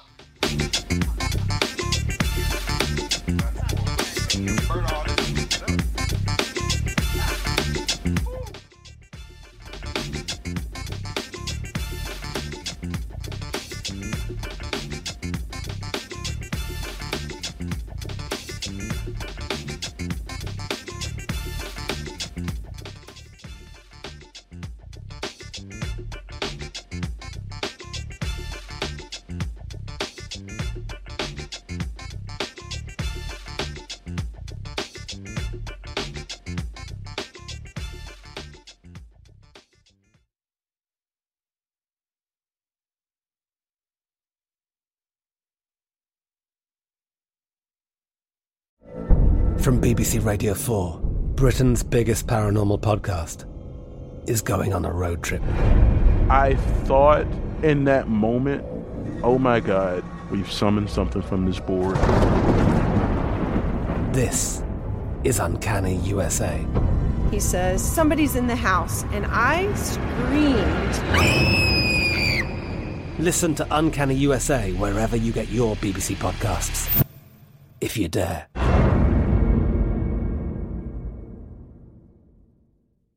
Are you still searching for your perfect place to call home? Well, now is the time to buy at Fisher Homes. If you're looking to move in before the end of 2024, May could be your last opportunity to start building your dream home and close before the year's end. If you're hoping to move in even sooner, Fisher Homes also has homes that are move in ready and waiting for you, where you can start enjoying the benefits of homeownership even faster. Schedule your personal tour with a new home advisor today at FisherHomes.com and make this spring the season you find your perfect home sweet home. The wait is over. The Chi is back on Paramount Plus, and the stakes have never been higher. Everything changes on the South Side when a new threat comes to power in the Showtime original series from Emmy winner Lena Waithe. Battle lines will be drawn, alliances will shift, and danger lies around every corner, leaving everyone to wonder who they can trust. Visit ParamountPlus.com slash The Chi to get a 50% discount off the Paramount Plus with Showtime annual plan. Offer ends July 14th. Subscription auto-renews. Restrictions apply. If a new house is on your wish list in the next five years, grow your savings faster and experience your dreams with an Ohio Homebuyer Plus account from Kemba Financial Credit Union. A savings account specifically designed to save for a new home where you can earn 7% APY, a $500 matching bonus, and a $1,500 mortgage closing cost credit. Learn more at Kemba.org. Offer expires March 31st, 2025. APY equals annual percentage yield. Restrictions apply. NMLS 292230. Equal housing lender. Federally insured by NCUA.